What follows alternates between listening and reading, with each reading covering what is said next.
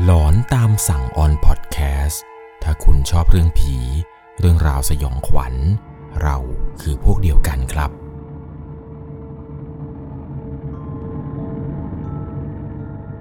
สวัสดีครับทุกๆคนครับ ขอต้อนรับเข้าสู่ช่วง หลอนตามสั่งอยู่กับผมครับ 1 1 LC สำหรับเรื่องราวความสยองขวัญใน EP นี้นะครับ ต้องบอกเลยว่าเป็นเรื่องราวของผู้ฟังทางบ้านท่านหนึ่ง ที่ได้พบเจอมาตอนเขาอายุเพียงแค่ 15 ปีเท่านั้นเอง เรื่องเนี่ยมันเกิดขึ้น เมื่อครั้งตอนที่เขานั้น ได้ไปดูดวงกับหมอดูคนหนึ่งที่ในหมู่บ้านเขาครับ ว่ากันว่าหมอดูคนนี้เนี่ยเขาลือกันประมาณว่าเขาทำนายแม่นมาก และอีกอย่างหนึ่ง เป็นหมอดูที่มีชื่อเสียงมากครับ ในจังหวัดณเวลาตอนนั้น การไปดูดวงในครั้งนี้เนี่ยเรียกได้ว่า เป็นการทำให้เขานั้น เชื่อเลยครับ ว่าเรื่องราวเกี่ยวกับคำทำนายที่หมอดูทัก นั้นมันจะเป็นเรื่องจริง ก่อนจะเข้าไปรับชมรับฟังกันนี้นะครับ ต้องบอกก่อนเลยว่าจะต้องใช้วิจารณญาณ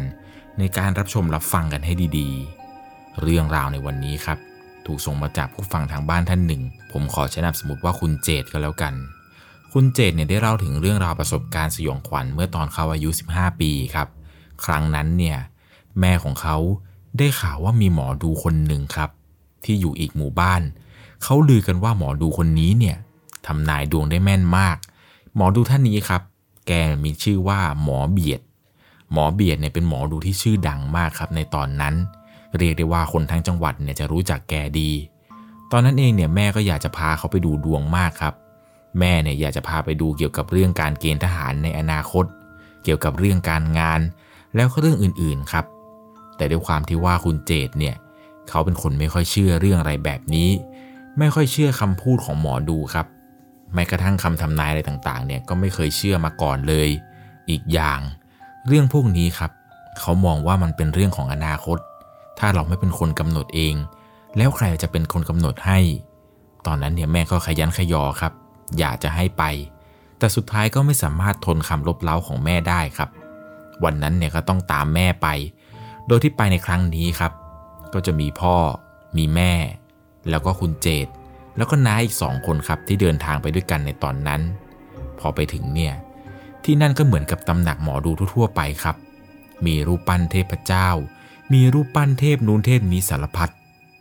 ไปถึงเนี่ยเขาก็ให้ไหว้คนที่เขาลือกันว่าเป็นหมอดูนี่แหละครับ นั่นก็คือหมอเบียด หมอเบียดเนี่ยก็บอกให้ทุกคนครับ ยกมือพนมไหว้เทพของเขาก่อน หลังจากนั้นเนี่ยก็ค่อยเดินมานั่งตรงที่เขาจะดูดวงให้ พอมาถึงครับ หมอเบียดเนี่ยก็ได้เริ่มดูให้กับแม่เขาเป็นคนแรกเลยมาถึงปุ๊บเนี่ยหมอก็ขอเลยครับ ชื่อวันเดือนปีเกิด หลังจากนั้นเนี่ยหมอก็ดูให้กับแม่ครับ หมอแกก็บอกว่าแม่เนี่ยเป็นคนอย่างนู้นอย่างนี้นะ ดวงตกนะช่วงนี้ต้องทำอะไรยังไงนู่นนี่นั่น หลังจากดูแม่เสร็จปุ๊บ คราวนี้ครับ หมอเบียดแกก็ชี้มาทางเขาโดยทันที เรียกเขาว่าไอ้หนุ่มนั่น ลุกขึ้นมา มาใกล้ๆเขาก็ลุกตามที่หมอเบียดแกบอกครับ มาถึงปุ๊บ หมอแกก็ขอดูวันเดือนปีเกิดก่อนเลย หลังจากนั้นเนี่ยหมอแกก็ให้เอามือครับ แบให้เขาดู หมอเบียดเนี่ยแกดูลายมือไปได้สักพักหนึ่ง แกก็ทักขึ้นมาครับว่า ไอ้หนุ่มนี่ ดวงตกนะ พ่อกับแม่เขาก็ตกใจครับ ส่วนเขาเองเนี่ยเป็นคนที่ไม่เชื่อเรื่องนี้อยู่แล้ว ก็ไม่ได้ตกใจอะไรครับ เฉยมากครับกับสิ่งที่หมอดูบอกว่าดวงตกอะไรแบบนี้ หมอเนี่ยก็บอกว่าให้ระวัง ระวังเรื่องอุบัติเหตุเกี่ยวกับรถมอเตอร์ไซค์พ่อกับแม่เขาเนี่ยเป็นกังวลมากครับ หลังจากนั้นเนี่ยหมอเบียดแกก็พูดขึ้นมาอีกว่า แต่มันไม่ถึงตายหรอก เจ็บก็แค่เจ็บหนัก แล้วแม่ก็ถามครับว่า แล้วเรื่องการเกณฑ์ทหารนะคะ หมอเบียด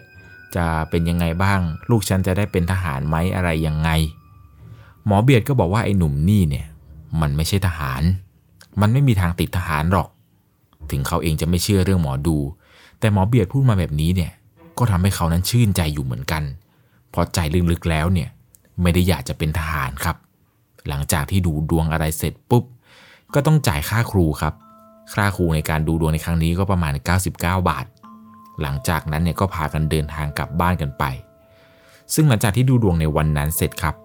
แม่เนี่ยสั่งเอาไว้เลยว่า สงการปีนี้ ห้ามขับรถมอเตอร์ไซค์ไปเที่ยวโดยเด็ดขาด เขาเองก็ทำตามครับ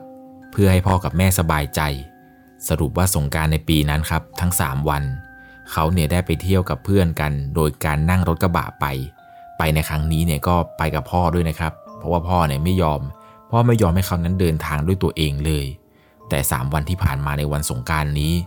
ก็ไม่ได้มีเรื่องอะไรแปลกๆเกิดขึ้น ไม่ได้มีอุบัติเหตุ หรือมีเรื่องราวอะไรหลอนๆในเกิดขึ้นเลย แต่หลังจากนั้นนี่แหละครับ เรื่องราวสยองขวัญเรื่องราวหลอนๆเนี่ยมันเกิดขึ้นหลังจากวันสงการครับ พอผ่านไป 3 วันนั่นก็คือวันสงการผ่านไปแล้ว วันถัดมานี่แหละครับ วันแรกหลังจากเทศกาลสงการผ่านไป วันนั้นเนี่ยพ่อกับแม่เขาไม่อยู่บ้านครับ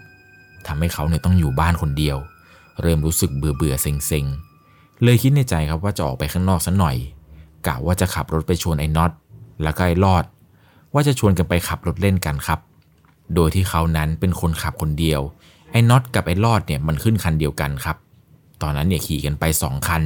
คันแรกก็คือคุณเจดเนี่ยเป็นคนขับ ส่วนคันที่ 2 นั้นไอ้น็อตมันขี่ไอ้รอดมันซ้อนอีกทีหนึ่งหลังจากนั้นก็ขี่กันไปได้สักพักหนึ่งครับ จนไปเจอสระน้ำสระน้ำตรงนี้เนี่ยมันเป็นสระน้ำที่กว้างครับ ออกแนวจะเป็นบึงซะมากกว่า พวกเขาเองก็จอดกันเล่นน้ำในขณะที่กำลังเล่นน้ำอยู่นี้ ความรู้สึกเขานั้น เหมือนมีใครมายืนมองอยู่บนฝั่งตลอดเวลา ตอนนั้นที่เล่นไปอยู่เนี่ยก็มีความรู้สึกกังวลครับ กังวลแปลกๆ แต่พอหันไปตรงบนฝั่งทีไรตรงนั้นเนี่ยมันก็ไม่มีใครยืน มีเพียงแค่มอเตอร์ไซค์สองคัน ที่พวกเขานั้นจอดเอาไว้ริมฝั่ง ระหว่างที่เล่นไปได้สักพักหนึ่ง เขาก็เห็นครับว่า มันมีงูตัวใหญ่เลื้อยลงมาจากบนฝั่ง ค่อยๆเลื้อยลงมาในยังแอ่งน้ำที่พวกเขากำลังเล่นอยู่ ตัวเขาเองเลยตะโกนไปครับว่าเฮ้ย งูงูไอ้น็อตไอ้น็อตงูไอ้น็อตไก่รอดเนี่ยมันก็ตกใจกันครับ มันก็หันไป ก็เห็นครับว่าเป็นงูจริง ๆ ครับ ตัวใหญ่มาก หลังจากนั้นครับทั้ง 3 คนเนี่ยก็พากันตะเกียกตะกายขึ้นมาบนฝั่ง แล้วก็พากันขี่รถมอเตอร์ไซค์ออกจากบึงน้ำออกจากสระน้ำในตอนนั้น แต่ด้วยความที่ว่าไอ้สองคนนี้ครับ มันชักช้าไอ้น็อตไอ้รอดเนี่ยมันมัวแต่ทำอะไรกันอยู่ไม่รู้ เขาเองเนี่ยด้วยความที่ว่ารถมอเตอร์ไซค์นั้นสตาร์ทไวกว่า ก็รีบใส่เกียร์ แล้วก็บิดหนีสองคนนี้ออกมาครับ บิดมาได้สักพักหนึ่ง ระยะทางค่อนข้างที่จะไกลครับ ไอ้สองคนนั้นเนี่ยก็ยังไม่ออกมาจากตรงบึงนั้นสักที จนเขาเนี่ยขี่มาได้เจอกับสารพระภูมิสารหนึ่งครับ เป็นสารเก่าๆ ก็จอดรอมันอยู่ตรงนั้นนั่นแหละครับ เพราะไม่รู้ว่ามันจะออกมาตอนไหนทำไมพวกมันถึงมาช้ากันได้ขนาดนี้ รอแล้วรอเล่าครับ มันก็ยังไม่มาสักที ตอนนั้นเนี่ยเขาก็เลยจอดรถอยู่ตรงศาลนี้ แล้วก็ลงไปดูตรงรอบๆศาลครับ ในระหว่างที่กำลังเดินลงไปดูนั้น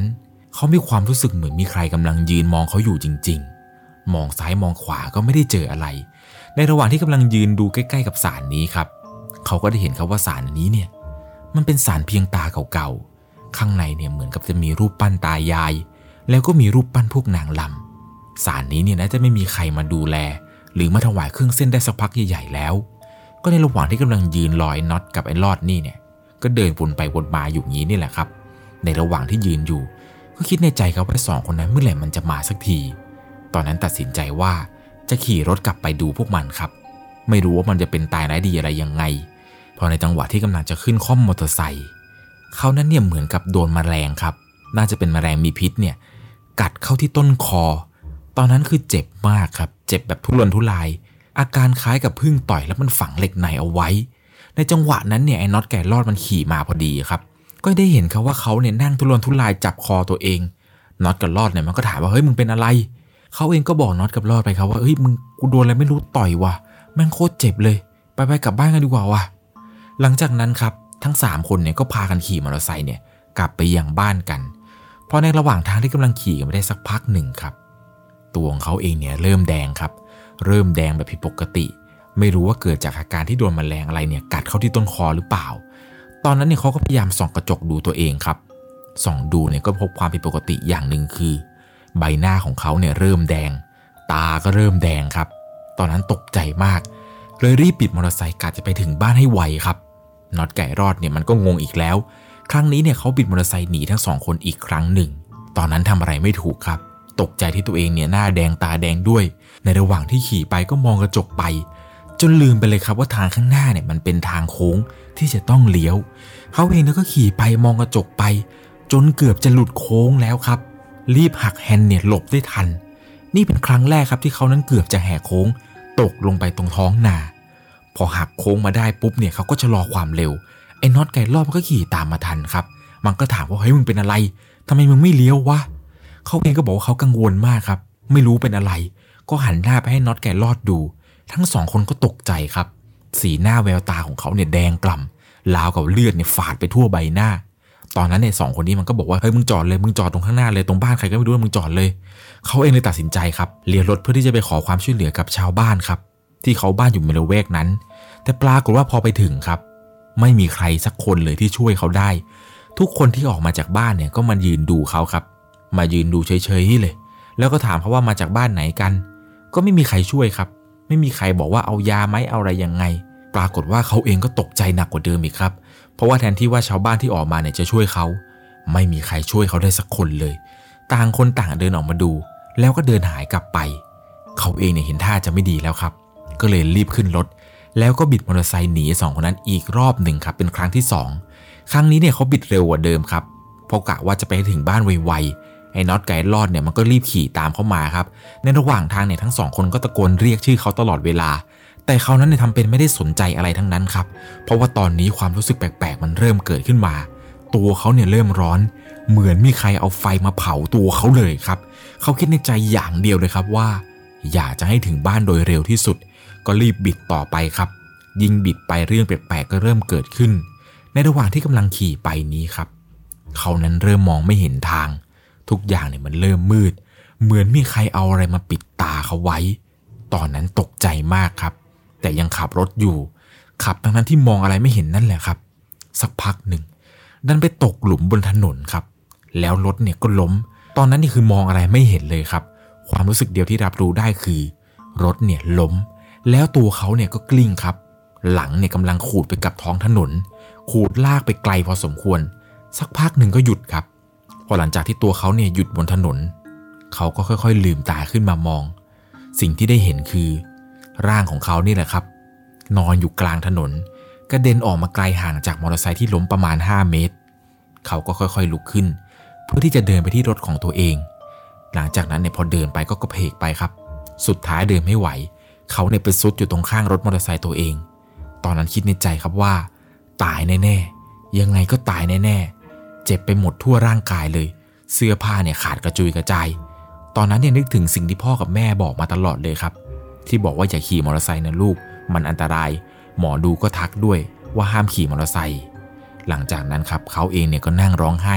ร้องฟูมฟายอยู่ตรงข้างมอเตอร์ไซค์ตรงนั้นเลยครับ แล้วในระหว่างที่เขากำลังนั่งร้องไห้อยู่ข้างมอเตอร์ไซค์นี้ มันก็มีความรู้สึกเหมือนกับจะมีมือมือหนึ่งครับ มาพยุงให้ตัวเขานั้นลุกขึ้น เขาเองเนี่ยพอได้หันไปมองครับ ด้านหลังของเขา เห็นเป็นผู้หญิงคนหนึ่ง ใส่ชุดไทยสีฟ้าฟามาพยุงตัวเขาขึ้นจากกลางถนนครับ ค่อยๆ อุ้มตัวเขาจากข้างรถมอเตอร์ไซค์ไปนั่งอยู่ตรงข้างถนน แล้วหลังจากนั้นครับ ผู้หญิงคนนี้เนี่ยก็ไม่ได้พูดอะไรกับเขา เธอค่อยๆเดินหายไปด้านหลังของเขาครับ แล้วก็หายเข้าไปในป่า ตอนนั้นเนี่ยน็อตไก่รอดครับ มันขี่มาเจอเขาพอดี ทั้งสองคนเนี่ยมันตกใจมากครับ เพราะภาพที่ทั้งสองคนนี้มันเห็นคือ รถมอเตอร์ไซค์ของเขาเนี่ยเละเทะเลยครับกระจายกระจายอยู่ตรงกลางถนน ร่างของเขาเนี่ยนั่งอยู่ตรงขอบถนนครับตรงนั้นเนี่ยมันจะเป็นหญ้าที่ขึ้นตามริมถนน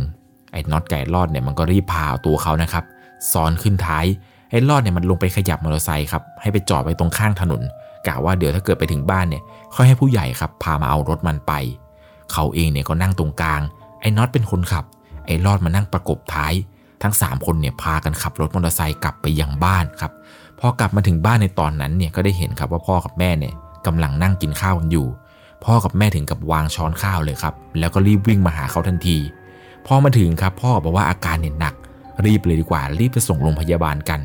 พ่อเนี่ยก็อุ้มร่างของเขาครับขึ้นรถกระบะ แล้วก็ขี่ไปยังโรงพยาบาล พอไปถึงที่โรงพยาบาลครับ ตอนนั้นเนี่ยคืออาการค่อนข้างที่จะหนัก หมอได้เอ็กซเรย์ดูครับ มีอาการคือเลือดข้างในสมอง หมอก็รีบทำการย้ายเขาเนี่ยเข้าห้อง ICU เพื่อเตรียมทำการผ่าตัด หลังจากนั้นเนี่ยเขาก็อยู่ในโรงพยาบาลหลายวันเลยแหละครับ จนกระทั่งเขาเนี่ยฟื้นขึ้นมา พอฟื้นขึ้นมาครับก็เห็นหน้าแม่คนแรกเลย แม่เนี่ยนั่งเฝ้าเขา ส่วนพ่อเนี่ยออกไปหาอะไรกินอยู่ครับในวันนั้น หลังจากนั้นเนี่ยหมอก็เข้ามาครับ ถามถึงอาการอะไรต่างๆ เขาเองเนี่ยก็บอกหมอเขาว่าตอนนี้ผมก็ปกติดีแล้วครับ เริ่มที่จะรับรู้อะไรได้แล้ว หมอบอกว่าโชคดีมากนะที่อาการในครั้งนี้เนี่ยยังไม่ถึงขั้นโคม่ามาก เพราะถ้าหนักกว่านี้เนี่ยอาจจะเป็นเจ้าชายนิทราได้ อาการเขาเนี่ยถือว่าฟื้นตัวไวดีเหมือนกัน ร่างกายตอบสนองได้ดี หมอก็บอกเขาว่าพักอีกสักหน่อยนะ เดี๋ยวค่อยกลับบ้าน หลังจากที่อยู่โรงพยาบาลนี้จนรักษาตัวดีแล้วครับ จนครบกำหนดที่หมอให้กลับบ้าน พอกลับไปถึงบ้านครับ หมอก็บอกว่าให้มาล้างแผลตามกำหนดเรื่อยๆนะ เพราะมันยังคงมีแผลที่เป็นแผลเลื้อรังครับ เนื่องจากอาการที่เขานั้นเนี่ยร่างสไลด์มากับท้องถนน หลังเขาเนี่ยแผลเวอะหวะเต็มไปหมด พอกลับมาถึงบ้านครับ ก็มาเล่าให้พ่อกับแม่ฟังครับว่ามันเกิดอะไรขึ้น ไอ้น็อตแหนกมันก็มาเยี่ยมที่บ้านครับ มาได้ฟังเรื่องราวทั้งหมดที่เขานั้นเล่าให้พ่อกับแม่ฟัง แล้วน็อตเนี่ยมันได้ฟังมันก็ขนลุกสู้เลยครับ ไอ้น็อตมันเล่าให้ฟังว่า ตอนที่ขี่มาเนี่ย มันพยายามตะโกนเรียกชื่อเขาครับว่าไอ้เจดไอ้เจดหยุดก่อนไอ้เจดมึงจะรีบไปไหนจะรีบไปไหน สาเหตุที่น็อตเนี่ยตะโกนเรียกชื่อเขาตลอดทางเนี่ยเพราะว่าน็อตครับ มันเห็นว่าในระหว่างที่เขากำลังขี่รถมาเนี่ย มันมีผู้หญิงคนหนึ่งครับ นั่งซ้อนท้ายเขามาในตอนนั้น ผู้หญิงคนนั้นที่เขาเห็นนี่คือเป็นผู้หญิงคนหนึ่งครับ ใส่ชุดคลุมสีดำนั่งซ้อนท้ายเขามาน็อตมันก็พยายามเรียกครับ เรียกเท่าไหร่เขาเองก็ไม่สนใจ แล้วก็ไม่รู้เหมือนกันครับว่าทำไมเนี่ยยิ่งเรียก ตัวของคุณเจนเนี่ยยิ่งขี่มอเตอร์ไซค์ยิ่งบิดหนีไปเรื่อยๆเรื่อยๆไอ้น็อตเนี่ยมันก็ขี่ตามครับ ในระหว่างที่มันกำลังขี่ตามนี้ ผู้หญิงคนที่นั่งซ้อนท้ายคุณเจดนี้ครับ เธอเนี่ยค่อย ๆ หันหน้ามา หันมาทางที่มอเตอร์ไซค์ของคุณน็อตแล้วก็คุณลอดเนี่ยขับตามมา ผู้หญิงคนนี้ค่อยๆ ยกมือขึ้นมาครับ ชูหนึ่งนิ้วแล้วก็นิ้วเนี่ยประกบไปยังปากของเธอ เหมือนกับจะเป็นการบอกว่าให้เขานั้นเงียบปากเอาไว้ หลังจากที่ผู้หญิงคนนั้นเนี่ยทำสัญลักษณ์แบบนี้เสร็จปุ๊บ ผู้หญิงคนนี้ค่อยๆ เอามือลง แล้วก็หันหน้าไปทางที่คุณเจดนั้นกำลังขี่ เธอค่อยๆ เอามือทั้งสองข้างขึ้นมา แล้วเอามือปิดตาคุณเจดเอาไว้ในระหว่างที่เขากำลังขี่มอเตอร์ไซค์ครับ ภาพที่เห็นคือคุณน็อตบอกว่ามันเป็นภาพที่น่ากลัวมากๆ ไม่รู้ว่าเขาเนี่ยไปรับผู้หญิงคนนี้มาในตอนไหน คุณน็อตก็ยิ่งบิดคันเร่งไปครับ แล้วก็ยิ่งตะโกนไอ้เจดไอ้เจดไอ้เจดแต่คุณเจดเนี่ยไม่สนครับ รีบปิดหนีจนสุดท้ายนี่แหละครับ คุณเจดเนี่ยตกหลุมครับ หลุมตรงนั้นมันเป็นหลุมที่ถนนเนี่ยมันเป็นหลุมเป็นบ่อ เป็นทางที่เทศบาลเนี่ยมีแผนกำลังจะมาซ่อมแซมครับ แต่คุณเจดนั้นดันไปตกหลุมซะก่อน คุณเจดเนี่ยพอได้ฟังเรื่องราวนี้ครับว่าที่เพื่อนบอกว่ามันมีผู้หญิงเนี่ยนั่งปิดตา เขาเองเนี่ยถึงกับขนลุกเลยครับ เพราะว่าสิ่งที่เขาเล่าให้เพื่อนฟังกับพ่อฟังเนี่ย มันก็คืออาการที่เขานั้นขี่มาอยู่ดีๆ แล้วเหมือนกับว่าโลกทั้งใบเนี่ย มันค่อยๆ มืดมน สาเหตุที่มันมืดมนก็เพราะว่าผู้หญิงคนนี้นี่แหละครับ เอามือไปปิดตาเขาอยู่ ส่วนเรื่องที่เห็นว่ามีผู้หญิงคนหนึ่งครับที่ใส่ชุดไทยสีฟ้าเนี่ยที่มาพยุงร่างเขาออกจากตรงกลางถนนไปอยู่ตรงริมถนนนะ พ่อกับแม่เนี่ยก็คิดว่าอาจจะเป็นพวกแม่ย่านางของรถที่ออกมาช่วยพยุงตัวเขาไว้ให้มานั่งหลบตรงข้างทาง ตอนนั้นเนี่ยทำให้เขานะครับ นึกถึงคำทำนายของหมอเบียดขึ้นมาทันที เกี่ยวกับเรื่องของอุบัติเหตุที่มันจะเกิดขึ้นกับรถมอเตอร์ไซค์เขาเนี่ยไม่อยากจะเชื่อเลยครับ กับสิ่งที่หมอดูคนนี้ได้พูดเอาไว้ จากเป็นคนที่ไม่เชื่อเรื่องคำทำนายเกี่ยวกับหมอดู ตอนนี้เชื่อแล้วครับ ว่าสิ่งที่หมอดูพูด นั้นมันจะเป็นจริง และยังมีอีกหนึ่งเรื่องหนึ่งครับ ที่หมอเบียดคนนี้ได้พูดกับเขาเอาไว้ครับว่า ถึงยังไงแล้ว เขาก็ไม่สามารถที่จะเป็นทหารได้ เพราะว่าดวงเขานั้นไม่เหมาะกับการเป็นทหารจนกระทั่งเรื่องราวที่ผ่านมาจากอายุ 15 ครับจนกระทั่งเขาอายุ 22 ปี เข้าสู่ที่จะสามารถเกณฑ์ทหารได้ เขาเนี่ยได้ตัดสินใจครับที่จะไม่สมัครเกณฑ์ทหาร และในช่วงตอนเรียนมัธยมเนี่ยก็ไม่เรียนรอดอด้วยครับ เพราะมั่นใจว่าคำทำนายของหมอเบียดเนี่ยน่าจะเป็นจริง เพราะว่าหมอเนี่ยได้พูดถึงเรื่องของ อุบัติเหตุเกี่ยวกับรถมอเตอร์ไซค์ไปแล้ว เขาจึงวัดดวงไปเลยครับ และผลสุดท้ายคือ ในวันที่เขาเข้าเกณฑ์ทหารครับ เขาเนี่ยต้องจับใบดำใบแดง พอถึงคิวที่เขาต้องจับครับ ปรากฏว่าตอนในระหว่างที่กำลังล้วงมือเข้าไป เขาเองเนี่ยก็คนอยู่ในไหนั้นครับ คนคนคนไป แล้วก็ตัดสินใจว่าจะหยิบใบนี้แหละขึ้นมา หยิบมาโดยที่ไม่คิดว่าจะเป็นใบดำหรือใบแดง ในใจตอนนั้นคิดว่าถ้าเป็นทหารเนี่ยก็เป็นครับ ได้ใบแดงก็เป็นทหารไปไม่เป็นไร แต่ปรากฏว่าพอทหารประกาศครับ เขาได้ใบดำเขาเองเนี่ยถึงกับดีใจเลยครับ ไม่คิดว่าคำทำนายของหมอเบียดเนี่ยจะเป็นจริง เขาเองนั้นก็ไม่ได้รับใช้ชาติ แล้วก็ไม่ได้เป็นทหารตามที่หมอเบียดนั้นบอก ปัจจุบันนี้นะครับฟุนเจตบอกว่า เขาไม่รู้เหมือนกันครับว่าหมอเบียดเนี่ยได้ไปอยู่ที่ไหนแล้ว หรือไม่แน่ใจว่าหมอเบียดเนี่ยอาจจะเสียชีวิตแล้วหรือเปล่า หากใครเคยดูดวงกับหมอเบียด หรือรู้จักครับว่าหมอเบียดอยู่ที่ไหนเนี่ย ผมแนะนำนะครับเพื่อนๆครับที่รู้จักเนี่ย รบกวนคอมเมนต์ใต้คลิปนี้หน่อยนะครับ เพื่อที่ว่าใครหลายคนที่ชื่นชอบในการดูดวงทำนายอนาคตเนี่ยอาจจะไปขอความช่วยเหลือจากหมอเบียดได้ถูกต้องครับ ยังไงแล้วนะครับ เรื่องราวในวันนี้เนี่ยต้องบอกเลยครับว่าจะต้องใช้วิจารณญาณในการรับชมรับฟังกันให้ดีๆ เพราะเรื่องราวเกี่ยวกับคำทำนายอะไรแบบนี้นะครับ มันมีหลายปรากฏการณ์หลายเหตุการณ์มากๆ บางคนก็เชื่อบางคนก็ไม่เชื่อนะครับ อย่างผมเองเนี่ยผมก็ไม่ค่อยจะดูดวงกับหมอดูคนไหนเท่าไหร่